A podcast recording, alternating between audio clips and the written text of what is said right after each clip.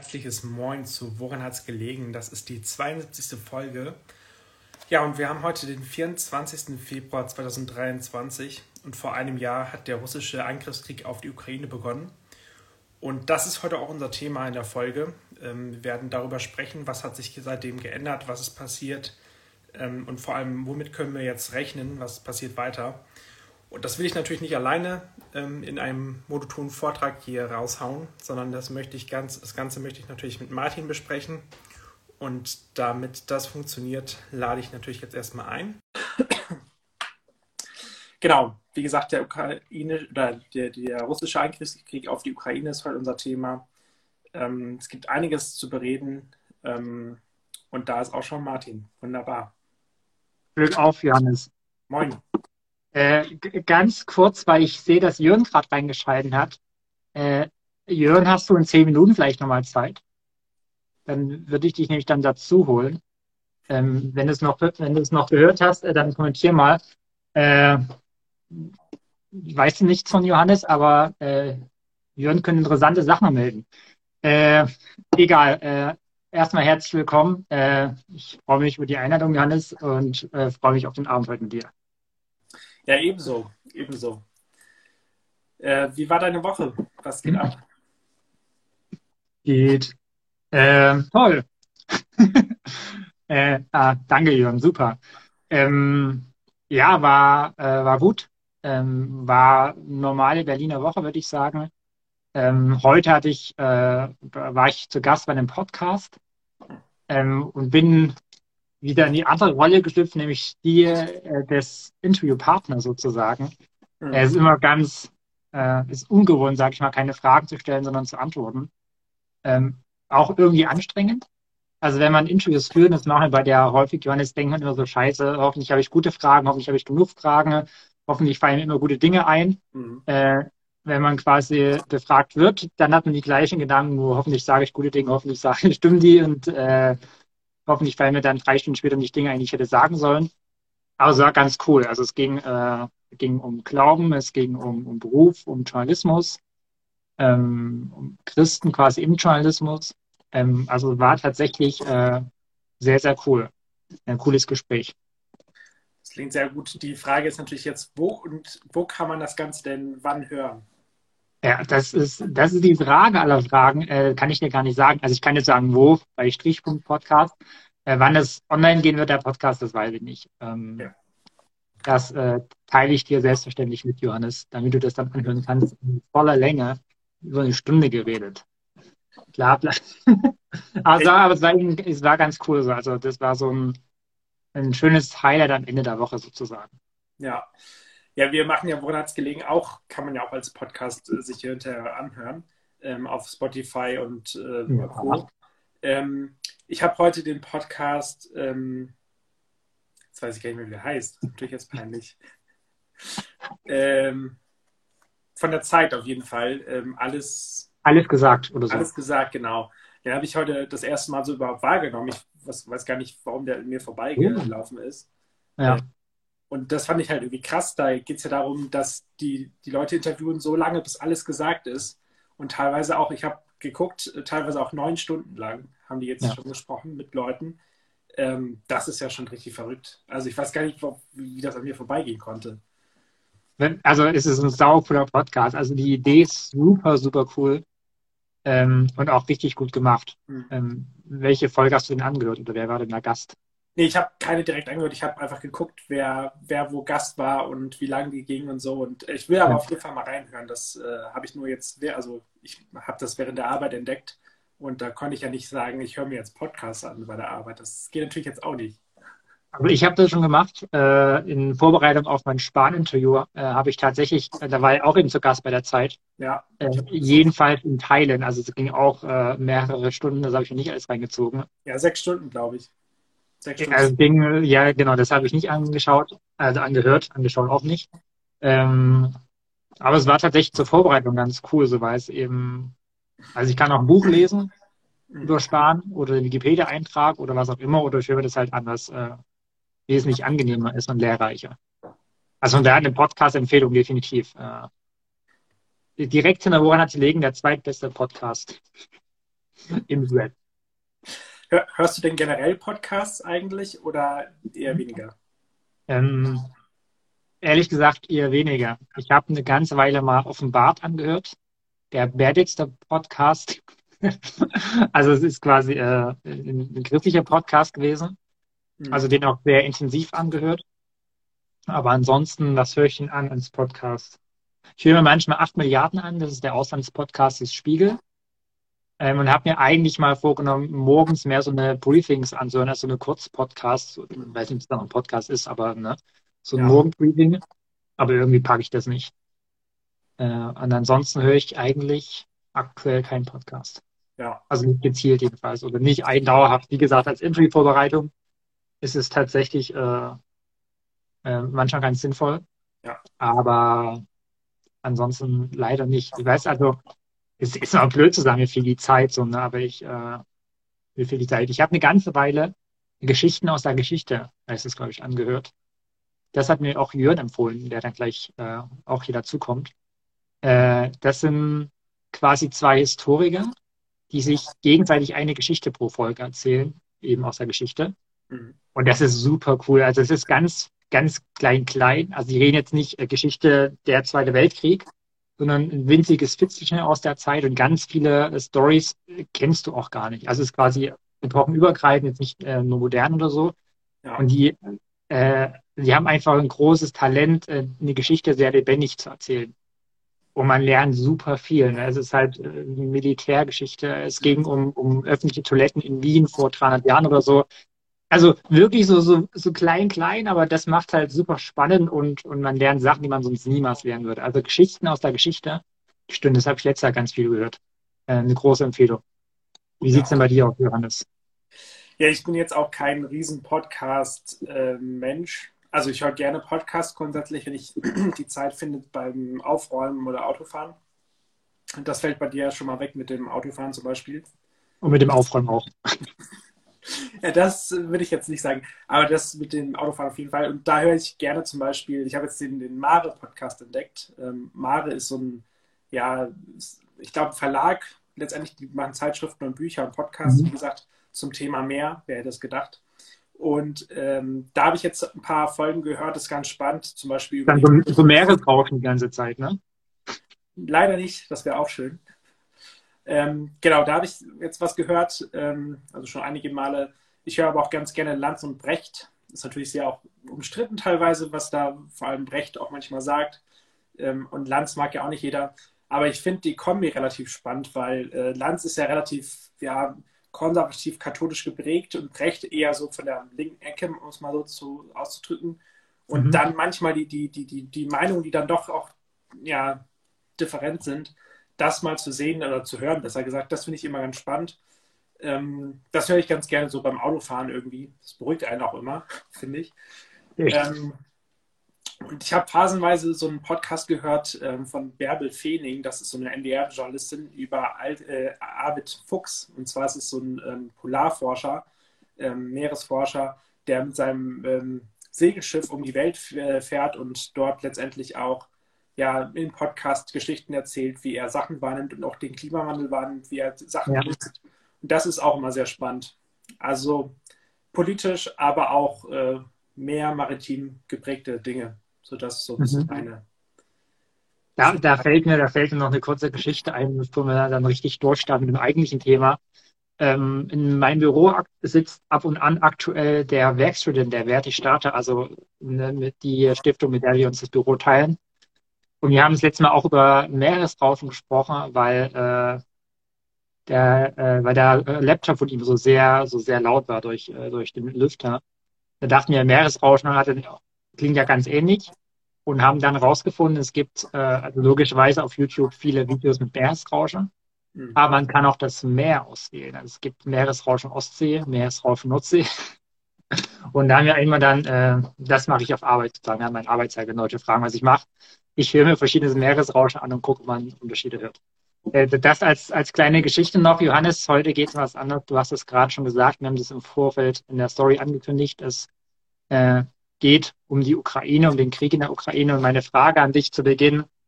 Woran hat sie liegen, dass nach einem Jahr immer noch Krieg ist?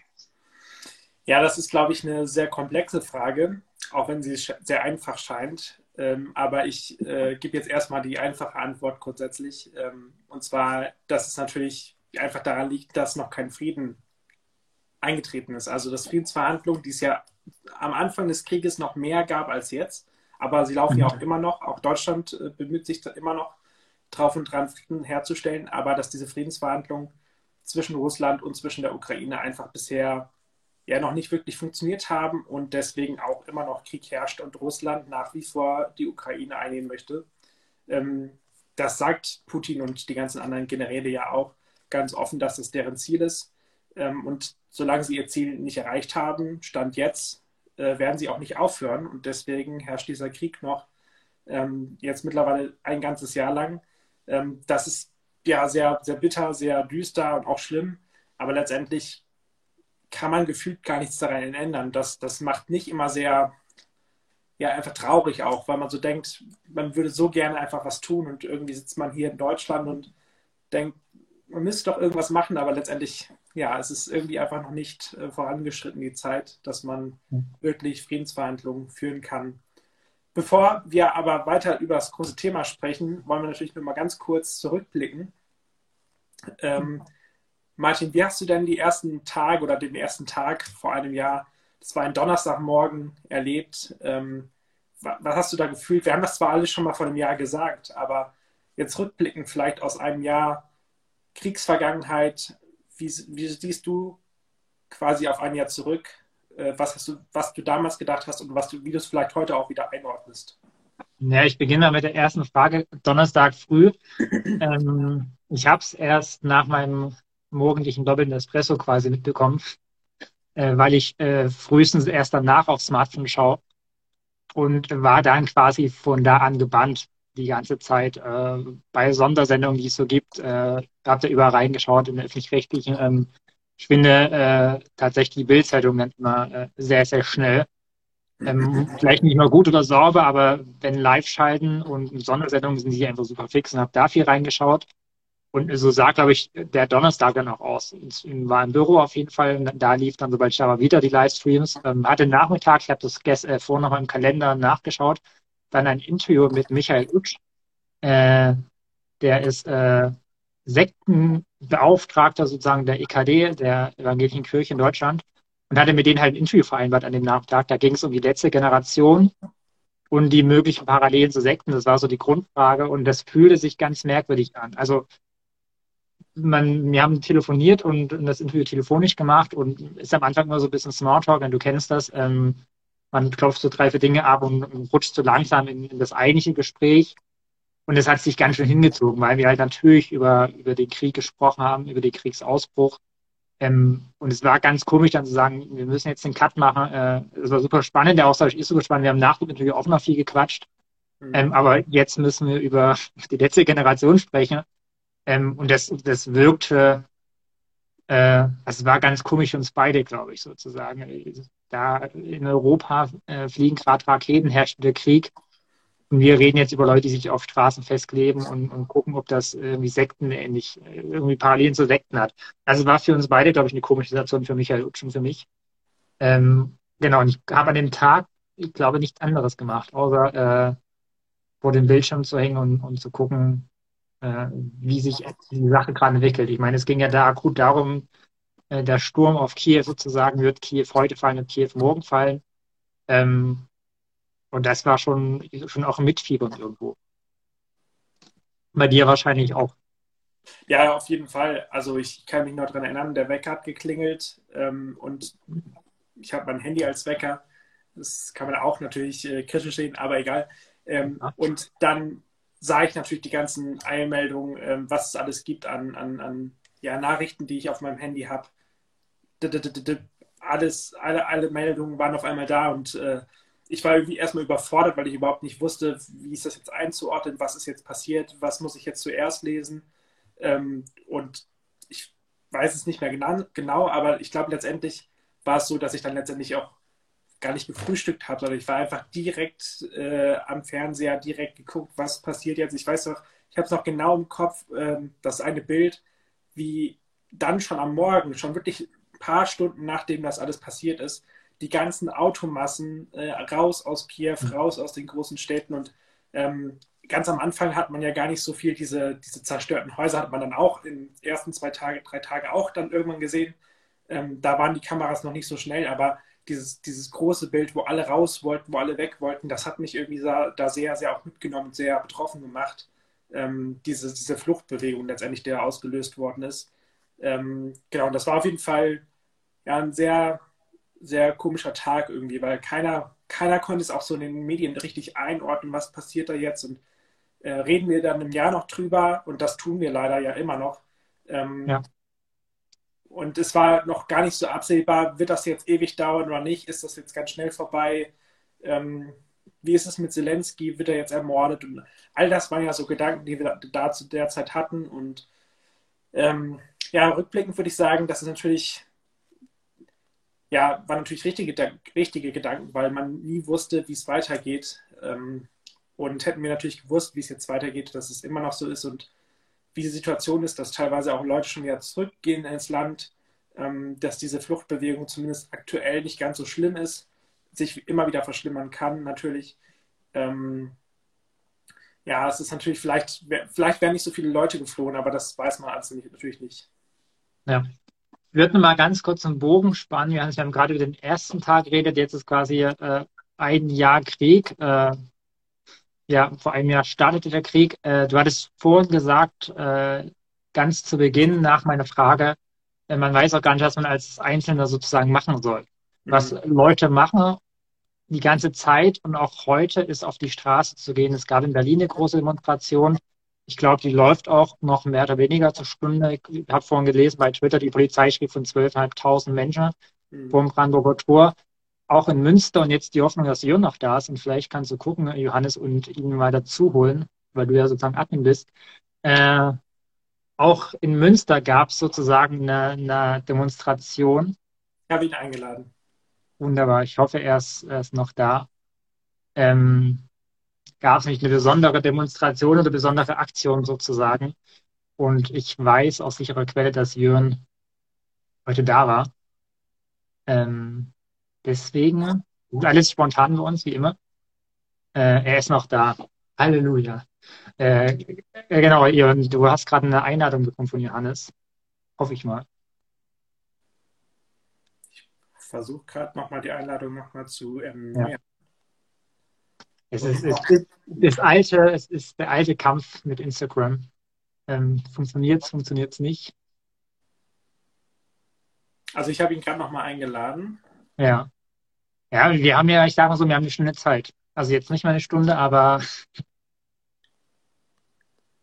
ah, nee, du musst, du musst auf dem Smartphone hier. Ich glaube, das äh, funktioniert auf jeden Fall auf dem Smartphone.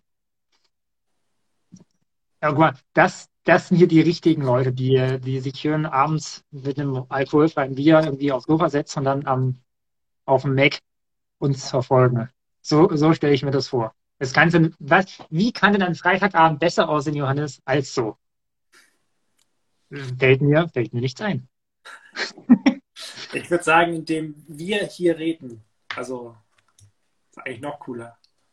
Ja, genau, und deswegen. Ja, ich lade äh, nochmal ein. Laden wir Jörn nochmal ein.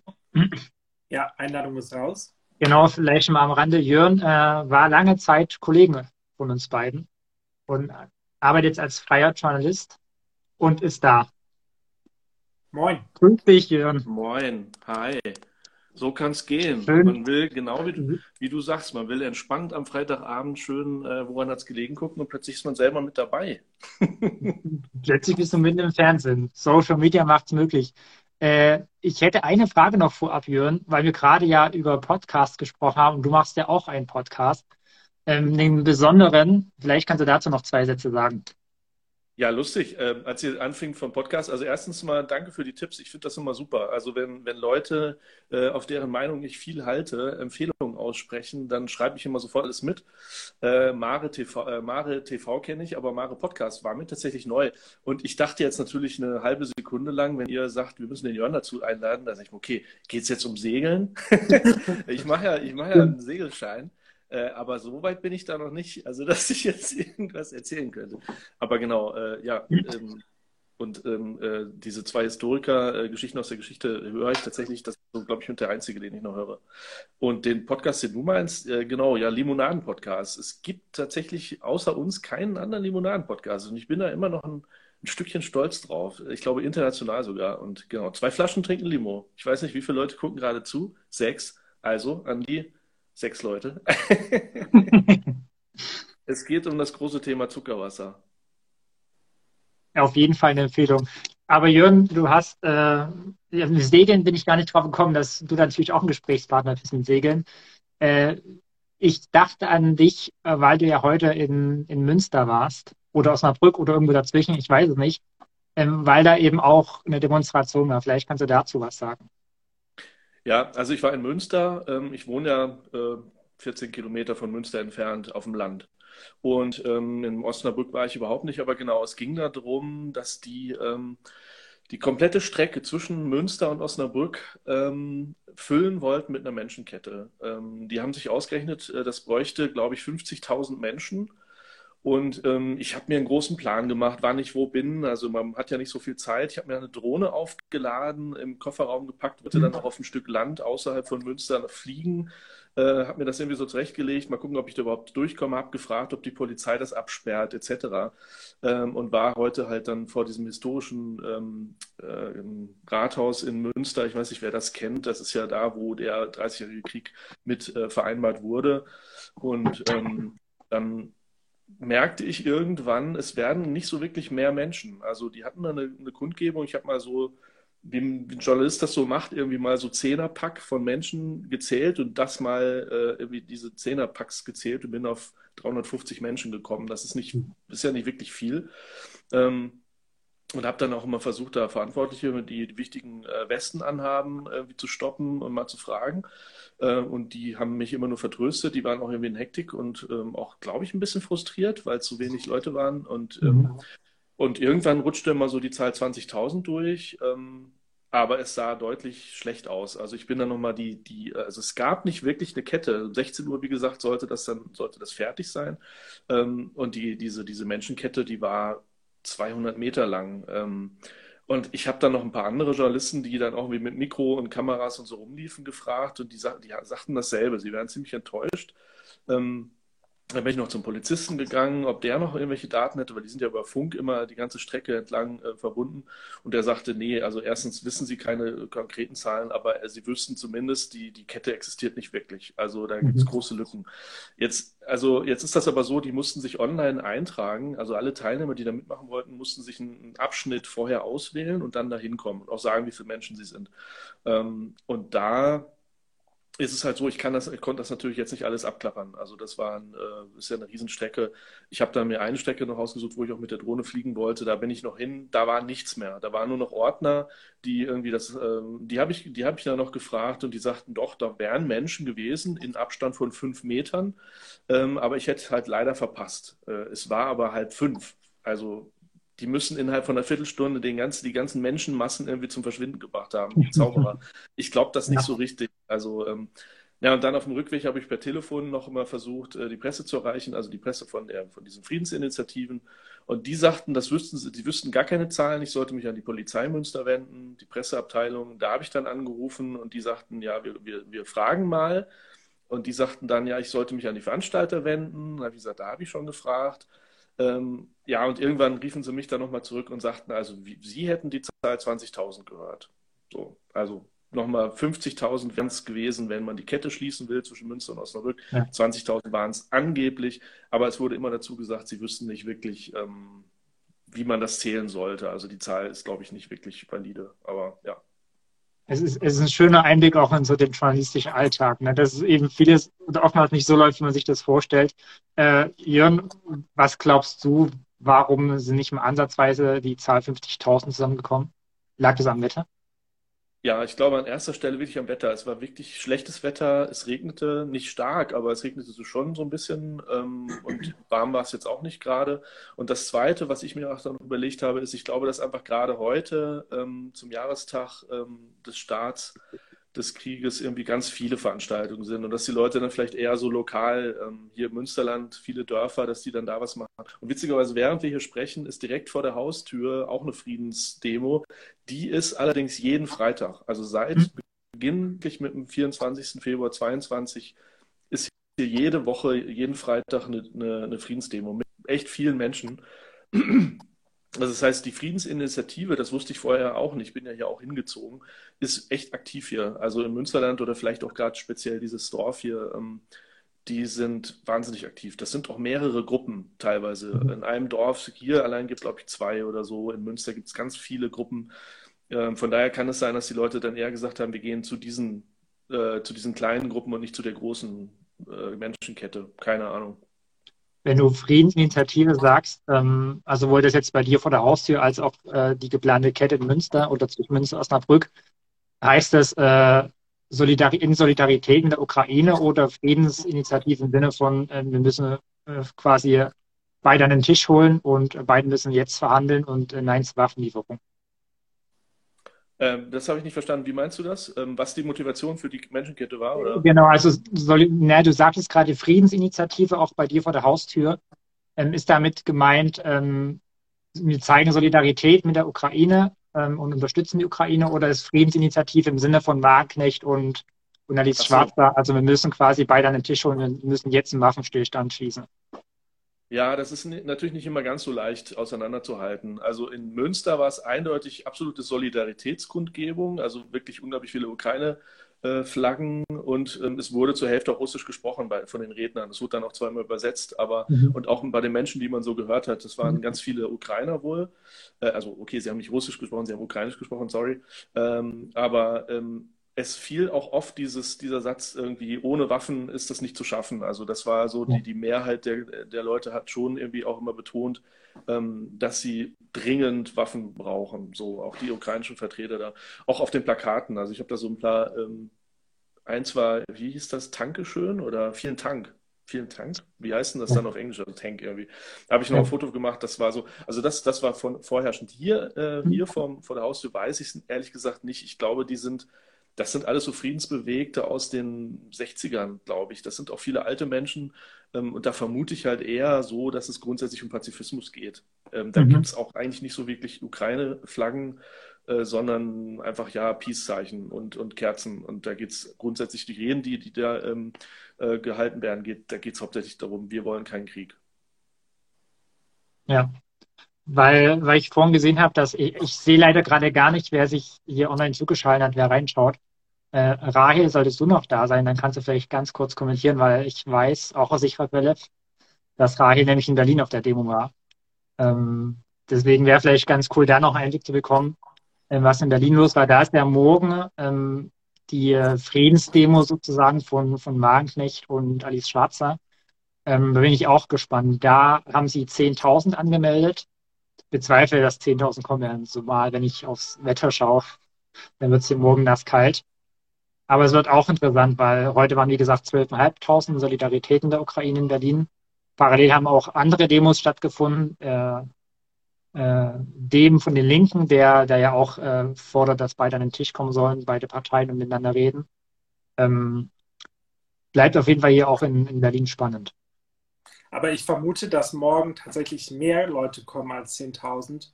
Ich habe irgendwie das Gefühl, dass das relativ groß werden könnte morgen. Das ist meine, meine Vermutung. Ja, es ist, ist die Frage. Ich hatte, also manche haben ja schon abgesagt ähm, ihre Teilnahme, weil sie halt äh, Abgrenzung von rechts und so. Äh, die AfD-Spitze hat wohl auch abgesagt. Ähm, da ist die Frage, wen jetzt die AfD oder wer aus diesem Lager noch mobilisiert wird. Ähm, ja, das wird sich zeigen. Ich sehe, entweder hängt es an oder hat sich Rahel jetzt nicht gemeldet, Johannes. Siehst du das? Ja, also sie hat sich nicht gemeldet. Ja. Gehst du denn hin, äh, Martin? Ähm, du, bist, du bist schon der Dritte, der mich heute fragt, Jörn. Ähm, ich glaube nicht. Ähm, also, gut, ja, ich, also ich weiß tatsächlich nicht. Ich bin heute nicht gewesen bei der Demo, aber ich hatte, wie gesagt, äh, die Podcast-Aufnahme gab, deswegen das zeitlich mit jetzt auch gar nicht funktioniert. Boah, ich, also ich, also wenn das Wetter so wird wie angekündigt, dann habe ich gerade wenig Lust, mich da zwei Stunden in so Schneeschauer rauszustellen und den Ast abzufrieren, um das Gesülze von Wagner nicht so zu hören. Also, sorry, salopp formuliert. Ich würde aber auch sagen, es könnte sich, es könnte sich lohnen. Also ich, ich, ich sehe es auch so, dass wahrscheinlich wirklich viel los sein wird. Ich weiß nicht, wie ja. viel da hinpassen vor das Brandenburger Tor. Sind das 10.000? Ja, Klar. Ja, also viel, viel mehr. Wenn, wenn, wenn eine Demo da angemeldet ist in der Größenordnung, dann hast du auch quasi die Straße 17 Juni, also Richtung Wiegesäule. Das ist dann alles auch für den Verkehr abgesperrt. Ähm, also, also glatt ist auf jeden Fall. Ihr kennt euch da besser aus, aber ähm, es war ja eine Zeit lang auch diese Umfrage immer, ähm, die umging, dass angeblich 50 Prozent der Deutschen so ähnlich denken oder was. Vielleicht habe ich es auch verwechselt. Ich bin, ähm, ich, ja, aus gesundheitlichen Gründen und was mein Blutdruck angeht, versuche ich mich immer ein bisschen äh, rauszuhalten bei dieser Demo, äh, bei diesem, Mani ähm, bei diesem Manifest zu, zum Frieden. Also im Grunde habe ich mich total reingefuchst und ver verfolgt das Ganze und, und auch jedes Interview mit Markt im Fernsehen und so, weil es mich natürlich auch interessiert, aber es, es regt mich wahnsinnig auf. Aber ähm, ich meine, ihr, ihr, wisst das wahrscheinlich besser, aber gab es nicht irgendwie so eine Umfrage, dass sogar ja ungefähr 50-50 in Deutschland oder dass Menschen das eigentlich so ähnlich sehen? Ja, also es gibt, ich, die genauen Zahlen habe ich jetzt nicht irgendwie parat, aber es ist auf jeden Fall, dass Deutschland relativ wirklich sehr gespalten ist in diesen Fragen. Und gerade diese Frage, ähm, wie man den Frieden herstellt, ob man das eben wirklich dadurch schafft, dass man Waffen liefert und dass man vielleicht Russland und Ukraine auf eine ja, Ebene schafft, ähm, irgendwie hinzukriegen, oder eben, dass man gar keine Waffen mehr liefert und dass man sagt, ja, wir müssen die jetzt einfach an, den Tisch zwingen. Ähm, das ist, glaube ich, sehr ausgeglichen. Ob das jetzt wirklich 50-50 ist, weiß ich nicht, aber es ist zumindest, ich würde sagen, 60-40, egal wie gedreht, irgendwie so wird es, denke ich, auf jeden Fall sein. Das ist ähm, auch, ich, ich abonniere die Zeit und habe da auch einige Artikel schon gelesen der neuen Zeit von gestern. Und auch da wird so ein bisschen ja, wiedergespiegelt, dass es eben sehr, sehr viele Leute gibt, die sich auch in die Zeit gewendet haben und haben gesagt, hey Leute, ihr müsst auch darüber berichten, dass nicht alle dafür sind, dass äh, Panzer geschickt werden.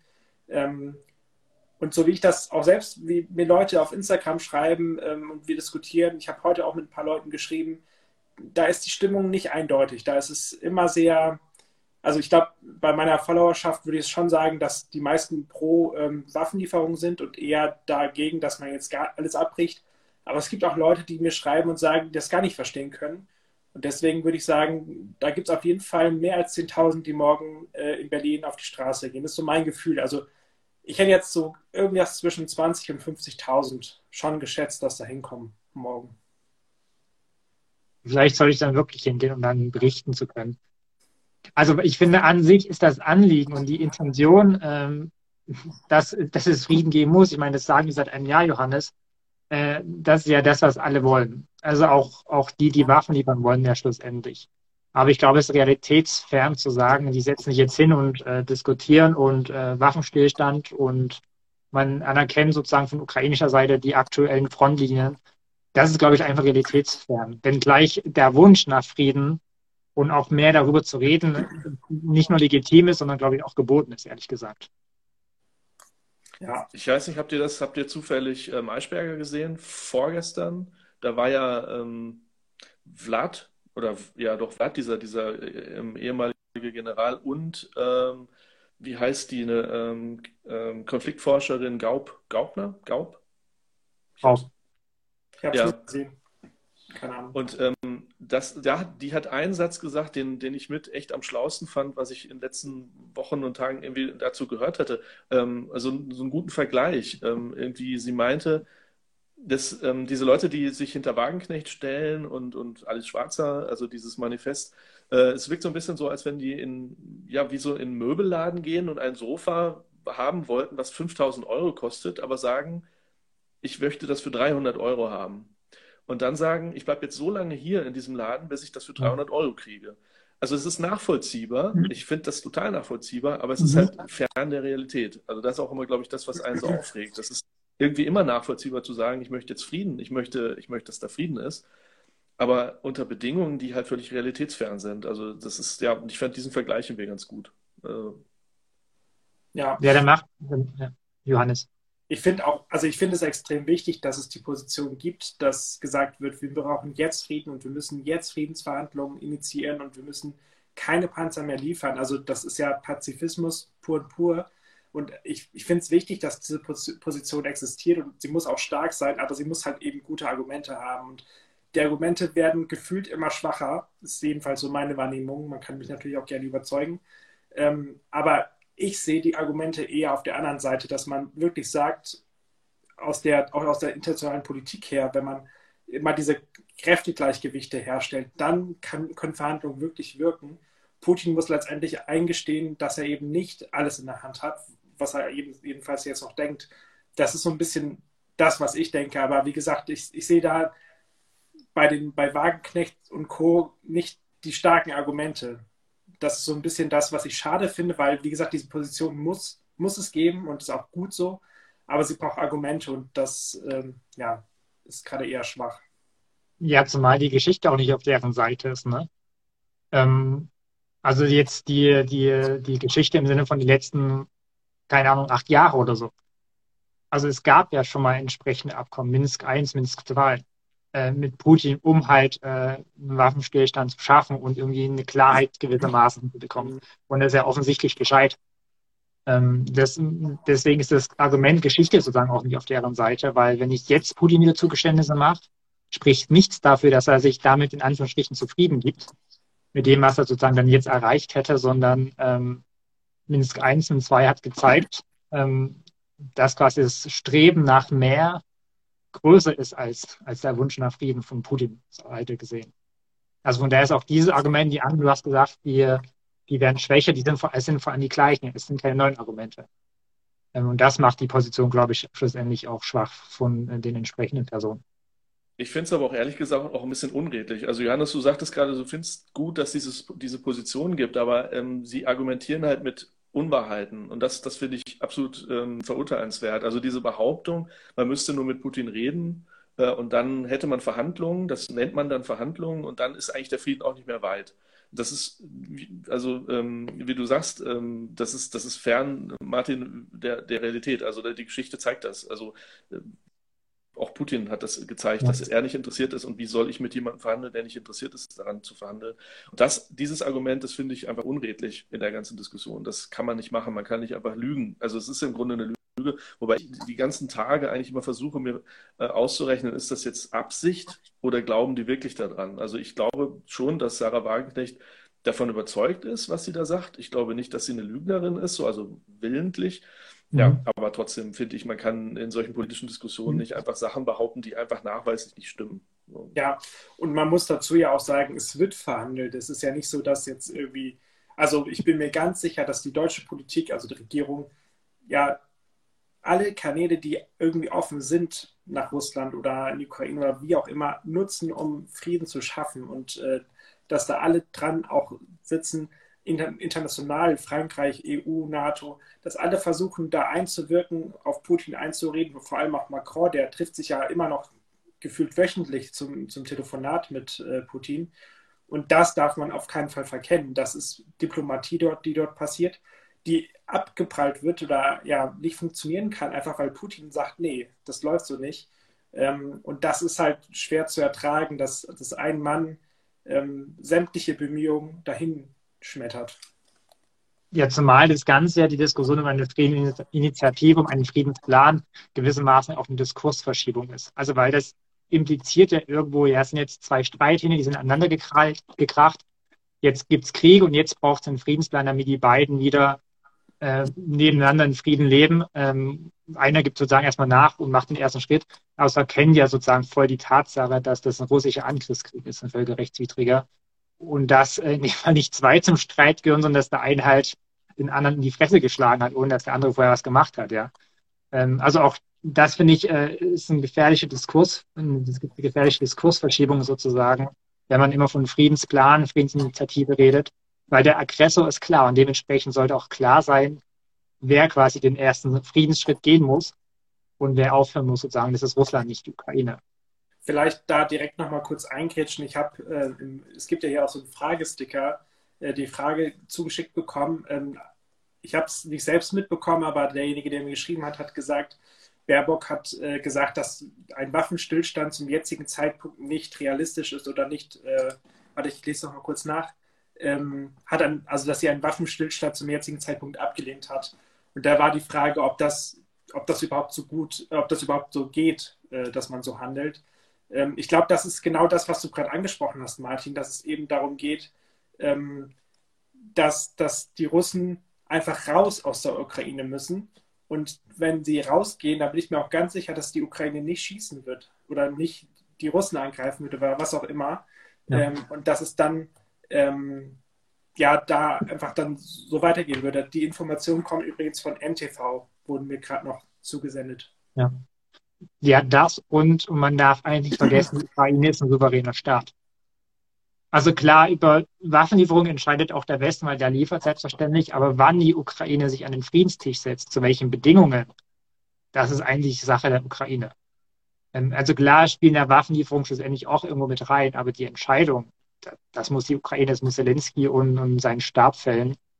Der Westen kann Empfehlungen abgeben, meinetwegen, oder in Gesprächen auch sagen, wir würden das so und so machen, meinetwegen. Aber die Entscheidung obliegt eben nicht bei Baerbock, Scholz, Biden oder Macron oder wer auch immer, sondern einzig und allein bei der Ukraine. Und Zelensky hat da deutlich gemacht, immer wieder, äh, was erfüllt sein muss an Bedingungen, damit er sozusagen an den Friedenstisch geht und, und dann auch vielleicht zu dem Frieden kommen kann. Darf ich mir vielleicht noch eine, eine, Bemerkung erlauben? Also ihr könnt mich gleich auch gerne rausschmeißen, ist ja euer, euer Podcast. Äh, ähm, aber was mir noch aufgefallen ist, ich weiß nicht, ob es euch auch so geht, denn ihr arbeitet ja beide auch in einem bestimmten Bereich, so was mit Nahen Osten und Israel zu tun hat. Ich habe, ich erlebe irgendwie seit einem Jahr ein totales Déjà-vu, denn das kommt mir alles so bekannt vor. Ich habe mich gefragt, woher kenne ich das Ganze? Diese Diskussion. Und das ist eins zu eins tatsächlich auch, also vieles von dem, was man nur sagt, eins zu eins die, ähm, die Diskussion um Israel und den Nahostkonflikt. Ähm, ihr könnt mir da gerne widersprechen, aber dieses Argument, ähm, setzt euch doch mal an den Tisch, das kann doch nicht so schwer sein. Das höre ich bei Israel, das habe ich immer gehört, jahrelang. Und jeder US-Präsident, ähm, ich bin ja jetzt noch nicht so alt, aber habe ja schon einige US-Präsidenten auch irgendwie immer so halt mitgekriegt. Und jeder US-Präsident musste so gegen, naja, nach drei Viertel seiner Amtszeit irgendwie versuchen, im Nahen Osten jetzt auch noch Frieden zu schaffen. Das ist natürlich immer zum Scheitern verurteilt gewesen. Aber ein, wichtiger Satz, der jetzt auch wieder gefallen ist, den kann man eins zu eins auch auf Israel-Palästinenser-Konflikt münzen. Ähm, wie willst du mit jemandem verhandeln, der dich töten will? Und ja. ähm, das ist in Israel total das Thema. Ne? Ihr beiden wisst es, wisst es auch. Also wenn man in Israel ist ähm, und je nachdem, mit wem du sprichst, der eine sagt dir, ähm, wir, müssen, wir müssen nur mal ordentlich Friedensverhandlungen machen, die anderen sagen, das ist. Ja, also absolut. Also vor allem der Satz, du willst ähm, mit jemandem verhandeln, der ja. dich äh, der dich umbringen will, der dich töten will, der dich vernichten will, wie auch immer. Du gerade, ich wollte nicht ins Wort fallen, Jörn. Ähm, also die Parallele gibt es gibt's natürlich auf jeden Fall und der Versuch von allen von außen äh, reinzureden, jeder hat da die beste Lösung aus seiner Sicht. Äh, aber schlussendlich die, die Beteiligten wissen, die um die es geht, vor allem in erster Linie. Wie gesagt, das heißt nicht, dass sich andere raushalten müssen und schweigen, aber ja, was am Ende passiert, obliegt halt den Beteiligten in erster Linie. Vielleicht an der Stelle nochmal ähm, ja, reingesprochen, heute kam ja auch der, der ähm, der Plan von China, dieser Zwölf-Punkte-Plan, um vielleicht äh, Friedensverhandlungen jetzt zu initiieren. Ähm, was ich interessant finde, da China ja auch, wahrscheinlich äh, Russland mit Waffen ähm, ja, befeuern möchte oder befördern möchte, ähm, dass Zelensky gesagt hat, dass er diesen Plan grundsätzlich erstmal offen äh, ja, zu ihm steht äh, und, und, guckt, was bei rumkommt. Ähm, ich finde es interessant, dass Zelensky das so sagt und nicht sagt, machen wir nicht mit, äh, die unterstützen ja die, die Russen, das geht so nicht, sondern dass er sagt, äh, wir gucken uns das jetzt erstmal an ähm, und wenn das ein Weg ist, um Frieden zu schaffen, wieso denn nicht? Also ich finde es gut, dass Zelensky da auch ähm, trotz ja wirklich starker auch Hindernisse und starker Herausforderungen China gegenüber ähm, da anscheinend jetzt offen, offen scheint. Ähm, wie seht ihr das denn? Oder generell naja. diese China-Friedensverhandlungsmöglichkeit? Ähm, also, ja, wenn du dich ausklingen willst, klinge ich einfach aus. Ne? Äh, genieß, genieß deinen Feierabend mit deiner Frau. Also ich ja, glaube tatsächlich, das dass da, wunderbar, dass da bei Zelensky, das ist politisches Kalkül, würde ich sagen, Johannes. Also das ist ganz eindeutig aus meiner Sicht. Ähm, wenn er den Plan sofort abschmettern würde, was inhaltlich logisch wäre, weil das, weil das geil, also schon der Name Friedensplan impliziert eben genau das, was ich gesagt habe. Es gab zwei Streithähne und jetzt müssen, also schon das ist Blödsinn, so und auch inhaltlich ist, ist das de facto Blödsinn. Wenn Zelensky das aber so sagt, dann drückt er die Chinesen von sich weg und noch mehr hin zu Russland. Und das möchte er nicht. Also traditionell haben und auch nach wie vor sind die Beziehungen zwischen China und der Ukraine jetzt nicht schlecht oder so. Nur wenn er genau das sagen oder was er, bin ich mir sicher, auch denkt und was ich gerade äh, gesagt habe, geäußert habe, dann stößt er China von der Ukraine weg und mehr hin zu Russland und das will er nicht. Und ich glaube deswegen der diplomatische oder die diplomatische Formulierung von Ihnen, dass er sich das anguckt, dass es gut ist, dass die auch sich Gedanken machen und bla bla bla. Er weiß, dass das Blödsinn ist, glaube ich. Das ist einfach nur äh, eine diplomatische Feinheit, um China jetzt nicht zu verärgern. Ich schalte mich mal aus. Ich wechsle wieder in die Rolle des Zuschauers. Alles Wunderbar. Klar, dass du dabei warst. Ich, ich danke dir, Jürgen. Also weißt du, das ist so, äh, ja, ich glaube nicht, dass, dass das jetzt für ihn irgendwie so ein, so ein ernsthaftes Ding ist. Ähm, weiß man nicht. Also nee, weiß, weiß, weiß man natürlich nicht. Aber also wenn du, wenn du liest, was, was da drin steht oder was da nicht drin steht, das ist ja alles unrealistisch. Das sind ja alles Dinge, die er schlussendlich schon weit vorher gesagt hat, dass sowas keine Option für die Ukraine ist, zu solchen Bedingungen an den Verhandlungstisch zu kommen. Von daher ist es, glaube ich, also ich, ich weiß auch nicht, ob China wirklich davon überzeugt ist. Ähm, ich, ich glaube eher, dass China sich versucht, äh, entsprechend so zu verkaufen. Also es geht, und das haben ja die, haben die USA ja auch angekündigt, der Westen steht geeint, du hast Russland, äh, der Westen steht hinter der Ukraine. Ähm, China ja eher auf der russischen Seite, aber ist, glaube ich, auch relativ bedacht. Es geht darum, glaube ich, für die Chinesen, den sogenannten globalen Süden für sich zu gewinnen. Also Länder wie, wie Brasilien, wie Indien, die nach wie vor auch jetzt kein schlechtes Verhältnis zu Russland haben. Ja. Die möchte man, glaube ich, äh, auf seine Seite bringen als, als Gegengewicht zum Westen. Und man versucht ja auch einen Keil quasi in den Westen reinzutreiben. Also man sagt, die Europäer, was macht immer das, was die USA machen? Oder euch sagen, macht euer eigenes Ding. Also ich glaube, man sucht, versucht da aus chinesischer Sicht einen Keil reinzutreiben den sogenannten globalen Süden hinter sich zu bringen und sich eben jetzt mit so einem Ding als, als jemand verkaufen, der Frieden möchte. So also keiner möchte internationalen Krieg, wenn die China sagen, wir wollen Frieden, die Amerikaner nicht, die liefern Waffen. Ich glaube, da versucht man so eine Staaten wie Brasilien, die sich ja durchaus kritisch zur Waffenlieferung geäußert haben, oder Indien äh, hinter sich zu bekommen.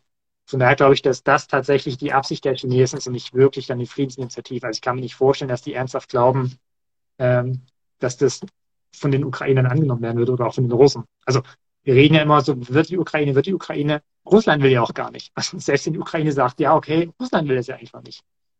Ja, das Problem ist letztendlich ja, dass selbst diese Friedensinitiative, die ja aller Voraussicht nach ähm, nicht funktioniert, sogar noch der russischen Propaganda ja in die Karten spielt. Weil ja. dann kann Russland sagen, ja, also wir wollten ja Frieden, aber die Ukrainer, die haben abgelehnt. Und ja. Das äh, spielt natürlich gerade dieser ganzen Propaganda, die dort auch in Fernseh, in Fernsehgeräten kommt, ähm, natürlich in die Karten und äh, somit auch Putin. Und deswegen, das ist so ein bisschen das Dramatische dabei. Ich meine, wenn das jetzt irgendeine Friedensinitiative wäre, die man halt dann ablehnt oder die einfach nicht funktioniert. Ich meine, es gab ja schon etliche ähm, Versuche auch von Erdogan oder von äh, Lapid damals äh, aus Israel, ähm, Frieden zu schaffen. Und die hatten ja auch Überlegungen, Initiativen, wie auch immer, die haben halt nicht funktioniert. Aber das hat nicht so dramatische Auswirkungen gehabt, wie jetzt vermutlich, wenn man, äh, wenn man da ja, so drauf guckt, wie vermutlich jetzt äh, dieser chinesische. Und das ist halt so ein bisschen das Gefährliche aus meiner Sicht, dass das halt wirklich nochmal die Propaganda ähm, ja nochmal echt befeuert. Ja, genau. Und das Fatale ist eben, wenn Leute im Westen darauf reinfallen äh, eben in dem Fall auf die Chinesen sozusagen oder dann auch auf die Russen. Äh, also das ist genau deren Ziel. Also ich glaube, die Chinesen haben schon ein Ziel erreicht, indem über diesen sogenannten Friedensplan oder über diese Friedensinitiative diskutiert wird, die, wie gesagt, Blödsinn ist. Also ähm, man spricht ja da in diesem, in diesem Zwölf-Punkte-Plan nicht mal von dem Ukraine-Krieg, sondern man spricht von der Ukraine-Krise.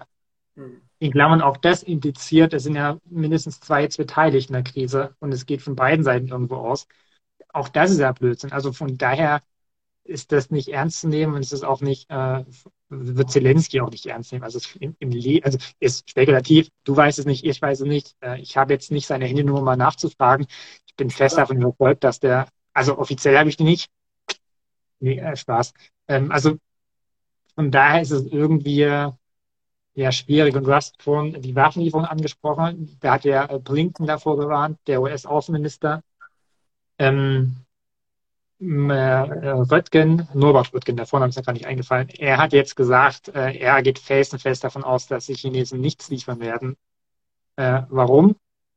Weil es nicht in Chinas Interesse ist und es, und es auch Chinas Außenpolitik der letzten Jahre oder Jahrzehnte völlig konterkarieren würde. So. Ähm, China hat innenpolitisch viele Probleme. Wir haben nach wie vor Corona sozusagen. Äh, die Immobilienblase platzt oder ist kurz vorm Platzen sozusagen. Äh, es gibt eine super hohe äh, Jugendarbeitslosigkeit, viel zu viele Rentner sozusagen. Also die haben super viele Probleme eigentlich. Die Wirtschaft wächst nicht so wie gedacht. Und eine weltweite Wirtschaftskrise, die genau das bedeuten würde, wenn jetzt auf einmal auch die Chinesen sanktioniert werden würden vom Westen in irgendeiner Form, das können die Chinesen gar nicht gebrauchen. Ähm, deswegen mutmaßt Röttgen, gibt sicherlich Leute, die es auch anders sehen, dass China ähm, keine, keine Waffen liefert, wenn dann nur, ja, also Blinken sprach von, von tödlichen Waffen, ist die Frage, wo ist jetzt so die Grenze? Liefert man Drohnen, sind es schon tödliche Waffen oder also Überwachungsdrohnen zum Beispiel? Ist, glaube ich, von beiden Seiten so ein Abtasten, was geht, was geht nicht, aber ähm, ja, Röttgen, um ihn mal zu diktieren, äh, geht fest davon aus, dass äh, China jetzt keine tödlichen Waffen sozusagen liefern wird. Aber who knows? Ja, vielleicht werden wir das dann noch in wenigen Tagen oder Wochen ähm, ja, wirklich wissen, ja. ob das passiert oder eben nicht. Ich will vielleicht noch die letzten paar Minuten nutzen, um zu überlegen, Martin, wie es denn jetzt ja, in den nächsten sagen wir, Wochen und Monaten weitergeht. Ähm, es wird ja viel darüber spekuliert spekuliert, so irgendwie habe ich heute mit den Wörtern Probleme, äh, spekuliert, ja. ähm, dass der Krieg ja leider noch Jahre, wenn nicht sogar auch Jahrzehnte irgendwie weitergehen könnte. Ähm, es gibt aber auch die Möglichkeit oder die, die Überlegungen, die Chancen, dass vielleicht durch eine Frühjahrsoffensive der Ukraine, dass man vielleicht die Russen zudrängt, dass dann halt so ein, so ein Gleichgewicht, was ich eben schon erwähnt hatte, hergestellt werden kann, dass eben doch Verhandlungen für Putin relevant werden, weil Putin merkt, okay, das funktioniert so nicht, äh, ich, ich muss mit denen verhandeln. Ja. Ähm, die Ukraine oder Außenminister hat, glaube ich, heute, oder Verteidigungsminister hat heute auch gesagt, die wollen so eine, so eine ähm, so ein Manöver starten, dass sie dann auch äh, angreifen oder auf ihrem Gebiet halt angreifen. Ähm, denkst du trotz allem, dass es schnell ja, vorübergeht oder wird es sich wirklich in, in weitere Monate äh, in, ins nächste Jahr hineinziehen? Wie ist so da deine, Prognose? Prognose. Also meine Prognose, ähm, ja, also keine Ahnung, so ich gehe jetzt nicht davon aus, dass es sich in den nächsten fünf Wochen erledigt hat oder dass es äh, zu irgendeinem Frieden kommt, aufgrund welcher Tatsache auch immer. Ob es jetzt noch nächsten Jahre sich hinzieht, weiß ich auch nicht. Ähm, also ich, mit Monaten muss man auf jeden Fall rechnen. So. Ähm, und man muss auch ähm, und das weißt du als Journalist, man muss auch über vorsichtig sein. Also niemand kündigt eine Offensive an und macht es dann genauso. Ähm, sondern äh, das sagt man, also muss ich auch niemandem erklären, so man verrät jetzt nicht seine offensichtliche Taktik so. Ja. Sondern versucht natürlich da auch mit äh, gezielten, in Klammern Fehlinformationen, ähm, auch äh, ja, den Gegner zu verwirren oder so. Also von daher bin ich persönlich mal vorsichtig, wenn man spricht von im Frühjahr starten wir dann auch eine Offensive. Wenngleich, und das sagen äh, führende Militärexperten, so es gibt auch Leute, die es genau anders sehen, dass sich natürlich äh, die Situation, die Möglichkeit durchaus anbietet. So warum? Die Offensive der Ukraine, die wir quasi im Norden hatten oder auch äh, in Cherson im Süden, der ging quasi eine russische Offensive in Anführungsstrichen vor, und äh, die hat quasi die Ukraine damals abgewehrt und ist dann quasi in Kondor übergegangen und konnte entsprechend schnell auch Gebiete gut machen. Ja. Die von mir gerade genannten Militärexperten, Amerikaner beispielsweise, sagen, das könnte jetzt genauso sein. Offiziell läuft seit drei Wochen mehr oder weniger die russische Offensive de facto mit kaum Erfolg. Ähm, das heißt, die verbrennen da Leute Material und dann ist so die Hoffnung jedenfalls, so die Vermutung, startet die Ukraine ihre Offensive, dann sind die Panzer quasi, die westlichen, integriert in die Armee. Das könnte dann erfolgsversprechend sein, ähnlich wie gesagt, äh, wie im vergangenen Jahr äh, im Norden Rakiv oder Resson im Süden. Ob das so kommt, so ich weiß nicht. Und die, wir haben noch die Sanktionen, die immer mehr greifen, die immer wieder verschärft werden, angepasst werden müssen, weil natürlich geguckt wird, Wo hat Russland Schlupflöcher gefunden? Ähm, auch das spielt eine Rolle. So, äh, es spielt eine Rolle, was quasi der innere Bezirk in Russland macht. Wird Putin gestürzt? Stirbt Putin? Äh, was auch immer so. Ne? Es sind ganz viele unvorhersehbare Dinge. Äh, deswegen, äh, es gibt viele Optionen für die Spekulation. Die Hoffnung ist einfach, dass es, äh, dass es schnell zu einem Ende kommt. Ja. Zu einem positiven Ende für die Ukraine. Der Nachsatz, der ist wichtig. Absolut. Dem kann ich nur zustimmen und ähm, ich glaube, wir, wir, hoffen einfach alle nur, dass wir irgendwann aufwachen und äh, das Erste, was wir auf unserem Handy, Handy, sehen, ist irgendwie, dass, dass der Krieg vorbei ist, dass was auch immer passiert, dass vielleicht ja. Putin wirklich gestürzt wird, dass vielleicht die Zivilgesellschaft in Russland, ähm, auch wenn das gerade wirklich sehr übel ist, äh, sich wirklich dem dann doch wieder äh, ja, entgegenstellt, dem, dem Regime. Ähm, das wären natürlich alles Möglichkeiten, um, um dort auch eine andere Politik zu ähm, herzustellen. Was ich interessant finde, den Gedanken von ähm, Brecht, äh, dem Philosophen, ich habe nämlich heute Morgen ja auch noch den, den Podcast gehört im Auto, äh, Lanz und Brecht, die haben sich natürlich auch mit dem Thema heute beschäftigt, äh, mit der, in der aktuellen Folge. Und der meinte nämlich, dass es ja auch eine Möglichkeit gäbe, die finde ich nicht relevant, also nicht, nicht, nicht relevant, ist nicht falsch, äh, finde ich nicht äh, gerade, dass sie, dass sie kommen könnte, aber realistisch. Fall, wie bitte? Realistisch, wolltest du sagen. Ja, heute die Wörter nicht, ist heute nicht so das Ding.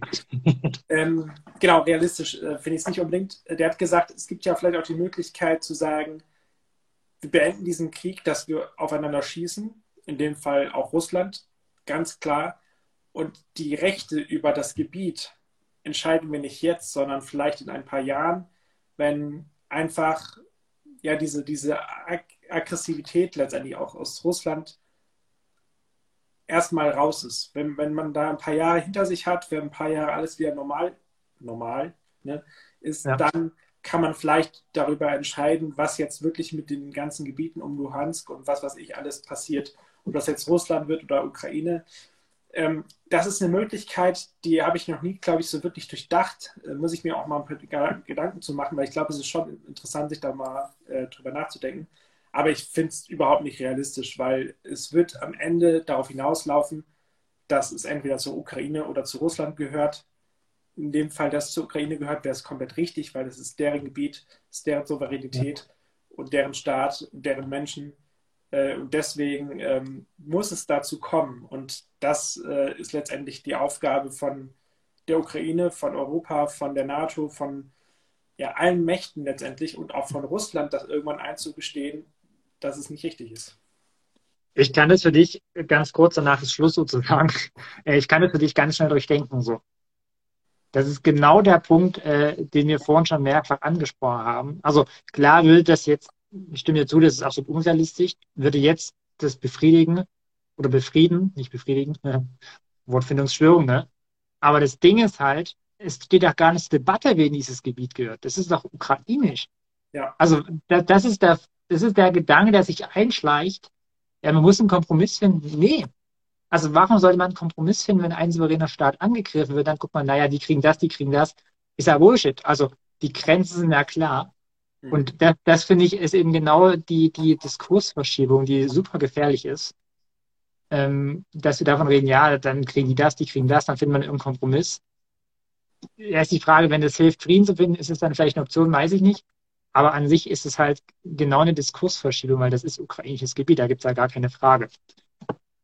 Ähm, das nur noch schnell zum Durchdenken. Johannes, ich will dir das Wort nicht abwürgen. Wenn du nichts mehr zu erwidern hast, nee mit Blick auf die Zeit würde ich äh, dich abschließend fragen, was uns denn in der kommenden Woche erwartet. Das fragt man sich immer, woran die, woran die liegen hat, das fragt man sich immer. Ist so.